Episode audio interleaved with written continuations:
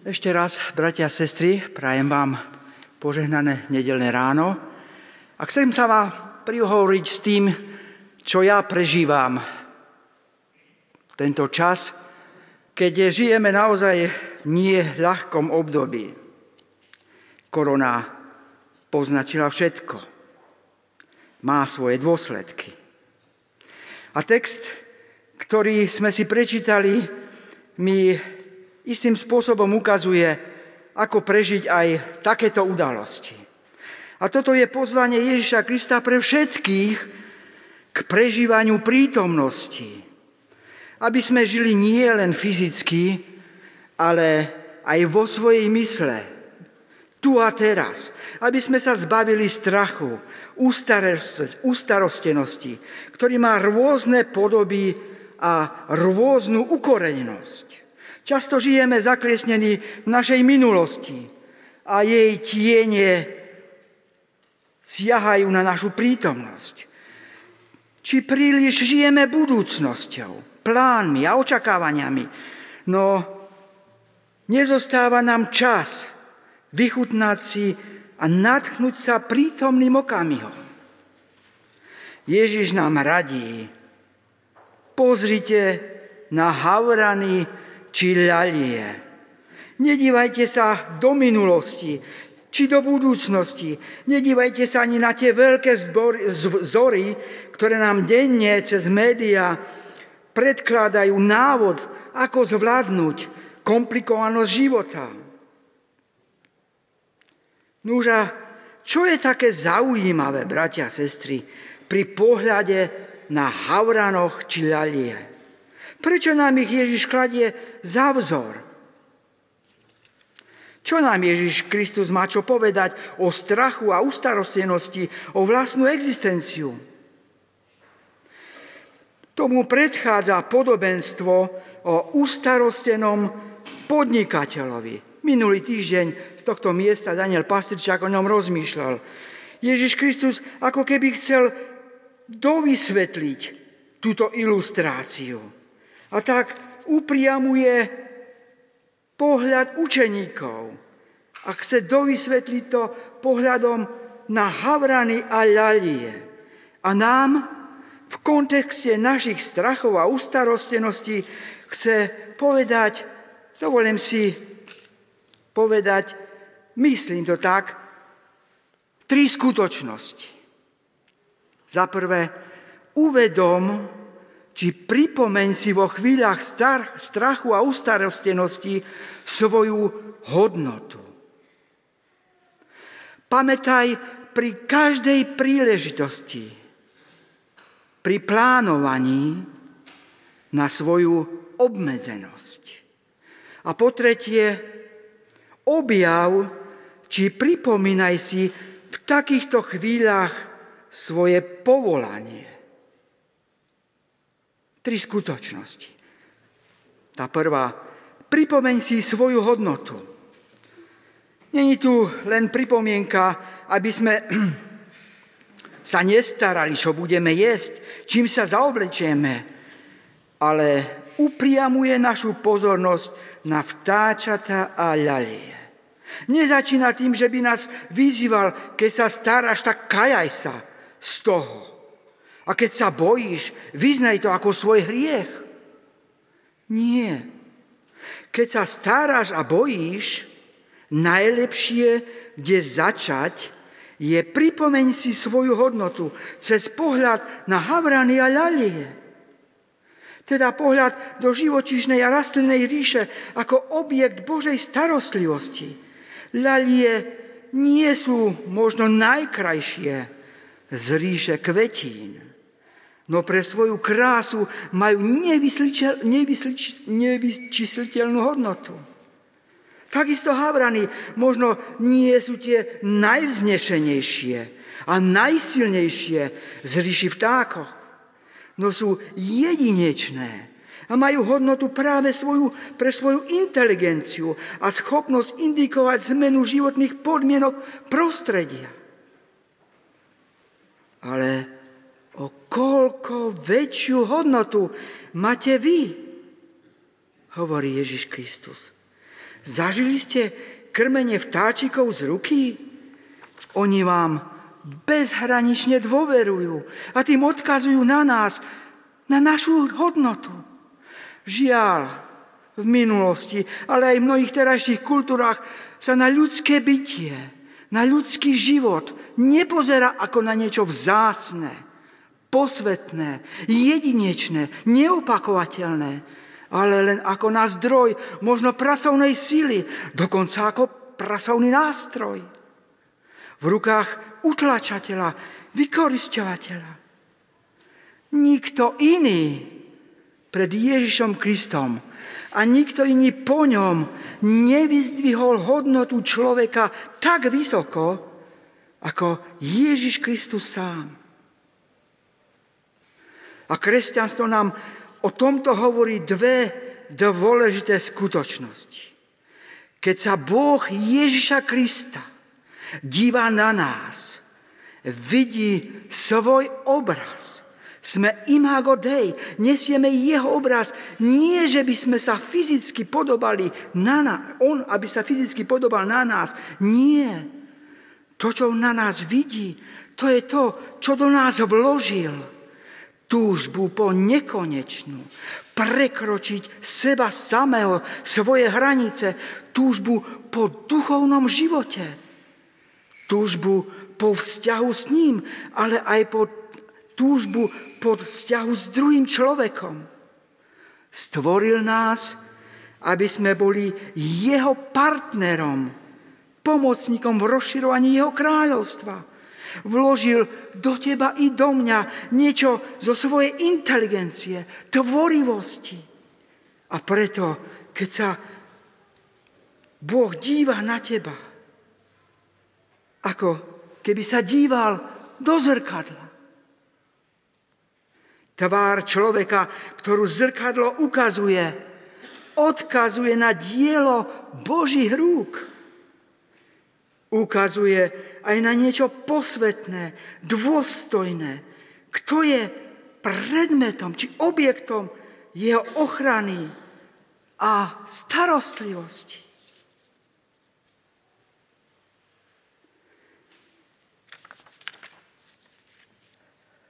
A toto sa netýka, bratia a sestra, sestry, len pre nás. Netýka sa to len tých privilegovaných, tých, ktorí niečo dosiahli, ale všetkých chudobných, chorých i všelijako znevýhodnených. Áno, toto je jedna stránka mince. Je tu aj druhá, ktorá hovorí o nás. Najväčšia prednosť. Výsada človeka sa stala najväčším pokušením a prekliatím človeka. O tom sú dejiny ľudstva. Ako sme si to všetko chceli zariadiť mimo Boha. Ako sme mu povedali nie. A odkázali ho na úctivé, ale nie rozhodujúce miesto v nás, aj mimo nás. A táto zbúra človeka stvorena, stvor, stvorenia Božieho eh, nás odrezali od skutočného prameňa prameňa nášho bytia.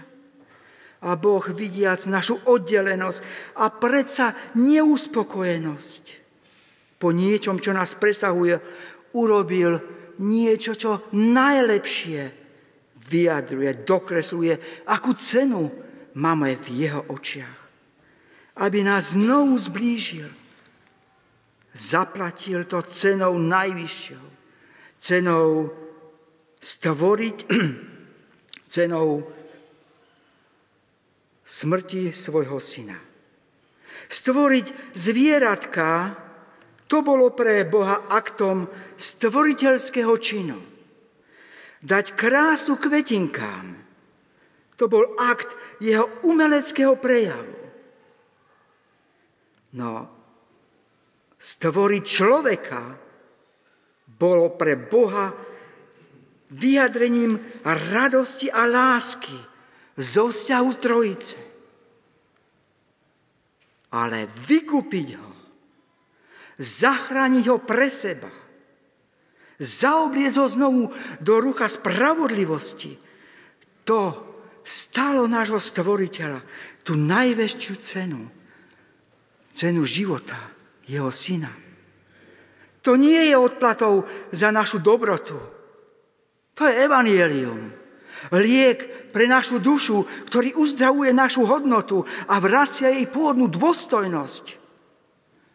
Budeme vôbec niekedy schopní domyslieť tento božičin lásky a obety pre nás? Preto ako Božie deti smieme prežívať jeho lásku.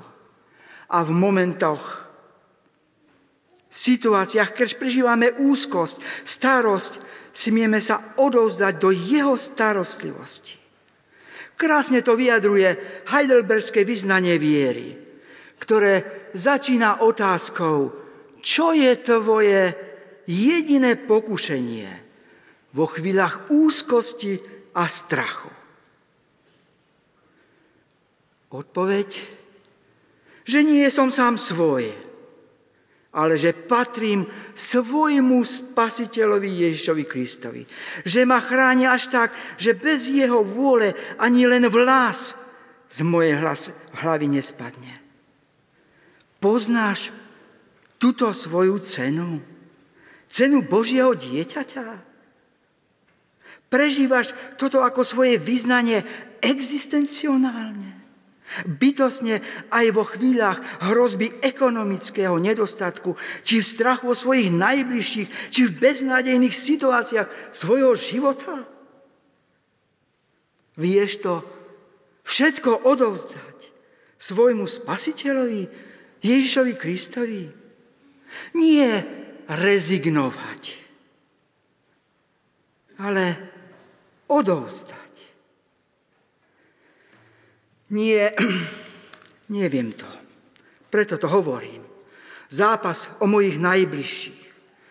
Keď to často vidím, ako neriešiteľné je to. Zápas o náš zbor a v ňom komplikovanosť našich vzťahov. Neviem to dostať. Učím sa to každodenne.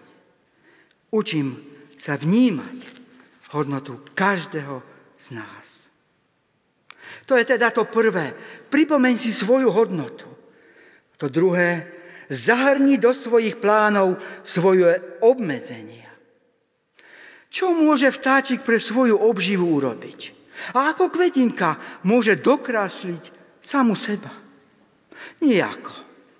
Všetko to ide mimo nich. Havra nájde potravu, lebo sa urodí. Áno, je inteligentný, vie, ako to ako túto potravu nájsť, ale vie si ju naplánovať, koľko sa jej má urodiť. A kvetinka vie sa nejako dokrášľať. Je odiatá do svojej krásy tak, ako jej stvoriteľ. Vpísal to do genetickej výbavy. A tak Havran a ľalie žijú v týchto hraniciach svojich obmedzení aké veľavravné pre človeka dnešných dní. Veď nie je to on, ktorý vymýšľa, tvorí, v tom vidí svoju veľkosť. No tu nám pohľadom na Havra, na Lanie Ježiš Kristus upozorňuje, že sú isté veci, ktoré ty, človeče, nevieš urobiť, ktoré sú mimo tvoju kontoru. Dnešná doba nás tu usvedčuje že sú isté veci, ktoré vidíme a kde vidíme svoje limity skutočnosti, na ktoré by sme radi dosiahli, no idú mimo nás. Aké pokorujúce je to pre dnešného človeka priznať si ten fakt, že má svoje limity, že musí vidieť svoje hranice, za ktoré on už ďalej nemôže dohliadnúť. Mobilizujeme, mobilizujeme svoje sily. Chceli by sme byť činiteľmi. Angličania na to majú krásny výraz. Zafixovať to. Avšak nevieme unieť situáciu, keď nevieme rozhodnúť o istých veciach, keď ich nemáme pod, pod kontrolou, keď nás presahujú. poručíme dažďu vetru, tak nás to učili. A dnes, dnes vidíme, že opak je pravdou. Ťažké je priznať a prijať najmä našej kultúre, ktoré sa, ktorá sa píši poznaním, disponuje, disponuje technologickými možnosťami a nepredstaviteľnými e, príležitostiami. A práve táto kultúra je teraz vystavená kríze možností. Aby si uvedomila svoju zraniteľnosť, svoju ohraničenosť. Prehliadanie či až potieranie našich limitov to môže byť zdrojom prehlbujúcej sa našej krízy, ďalším zdrojom úzkosti a strachu a ľútosti. Ale môže byť aj príležitosťou pre niečo iné. V čase, ako je tento, keď namiesto činnosti posledné tri mesiace sa nachádzame v pozícii byť odkázaní, byť až nečinný, často len sedieť, smieme, bratia a sestry, objaviť niečo iné. Smieme objaviť moc modlitby. Není práve pociťovanie strachu a úzkosti prejavom toho, že nekonáme dostatočne veľa? Nie sme dosť výkonní?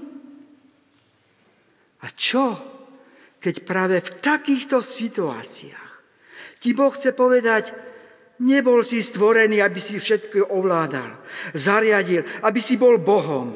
To nie je tvoja úloha. Takéto situácie sú hviezdne momenty človeka uvedomiť si, že som len stvorenie, obmedzený a musím sa s tým nauč- naučiť žiť. A práve v tých limitoch sa môžem učiť a žiť z Božích zdrojov.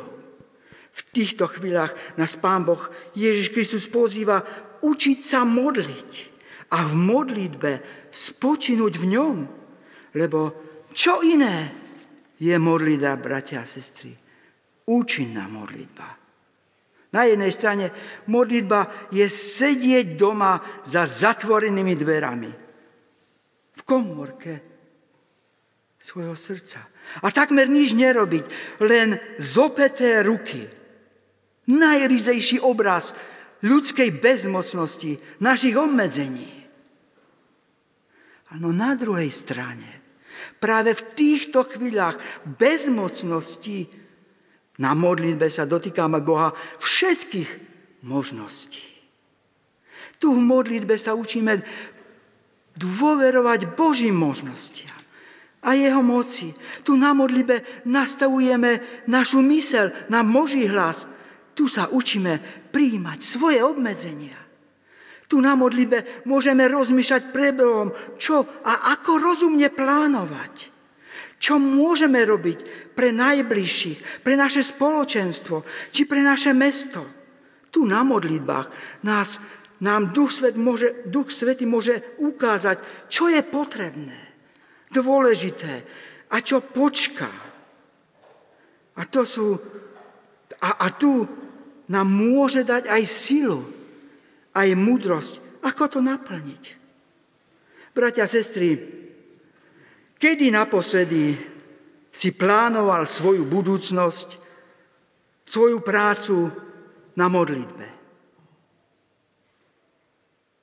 Toto je praktické prežívanie tejto skutočnosti že som porozumel svojim obmedzeniam a na modlitbe som ich zahrnul do svojich plánov.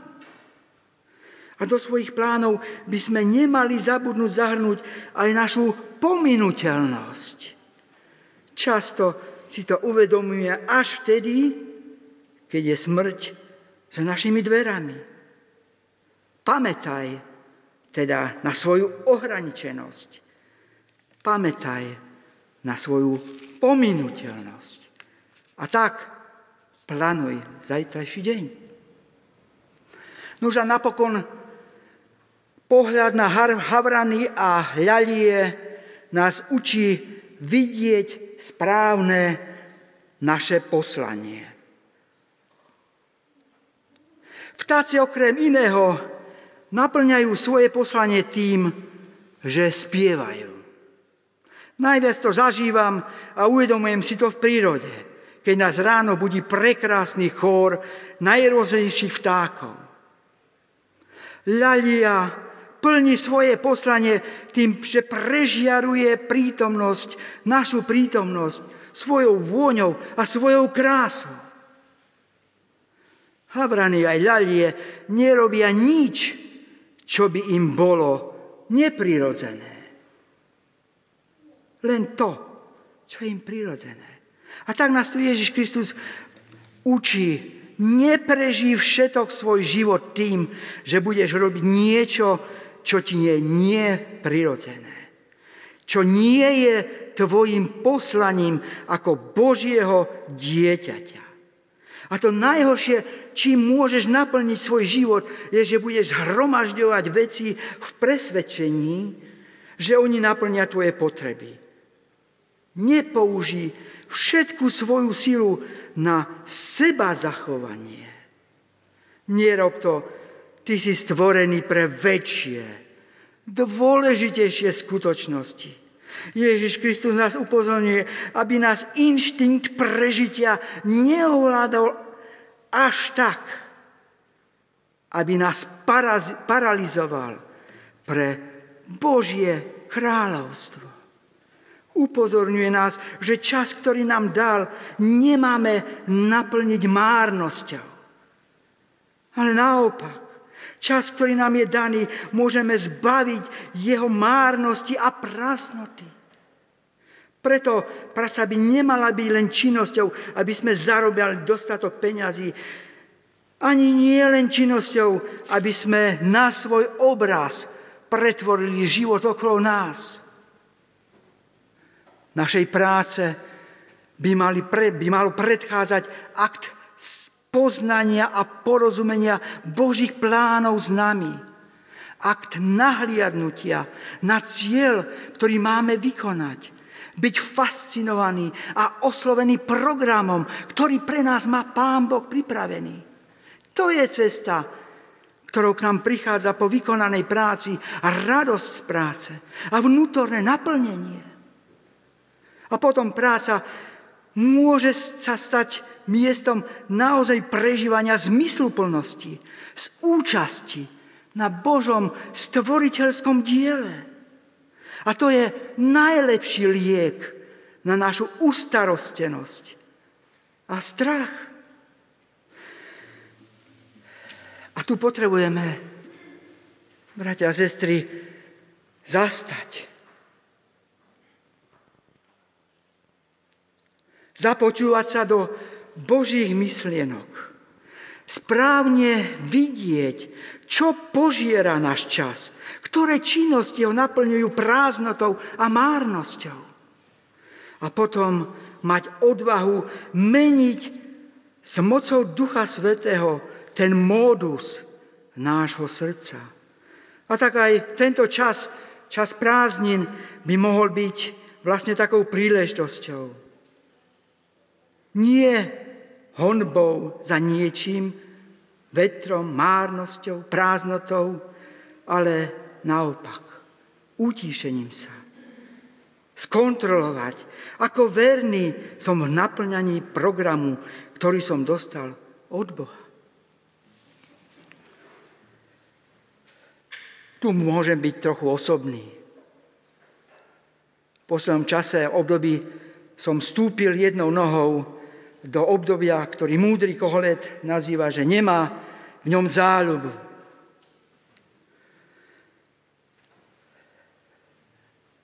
Isté,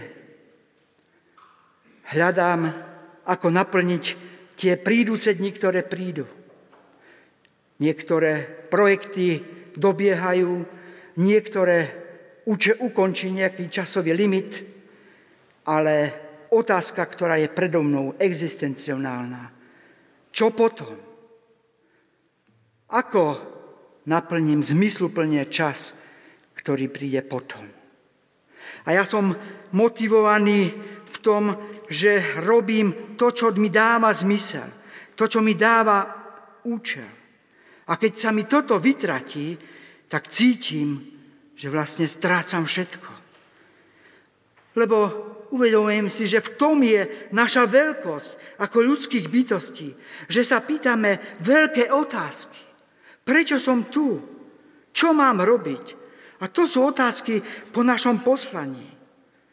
Ježiš Kristus nás to učí, nás tu učí tomu najdôležitejšiemu.